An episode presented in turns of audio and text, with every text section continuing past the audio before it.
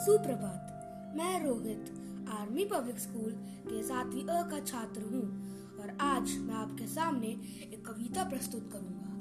ये कविता एनसीईआरटी की कक्षा आठवीं की वसंत पुस्तक की पहली पाठ है और तथा पहली कविता भी। मैं इसको गाकर सुनाऊँगा। ये कविता कुछ इस प्रकार है। इसका शीर्षक है ध्वनि। अभी ना होगा अभी अभी तो आया है। मेरे वन में मृदुल वसंत। अभी न होगा मेरा अंत। हरे हरे ये पात डालियाँ, कलियाँ कोमल गात।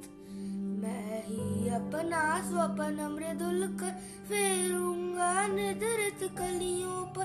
जगा एक प्रत्युष मनोहर।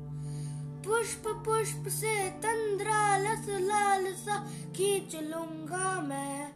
अपने नव जीवन का अमृत सहर से सींच दूँगा मैं।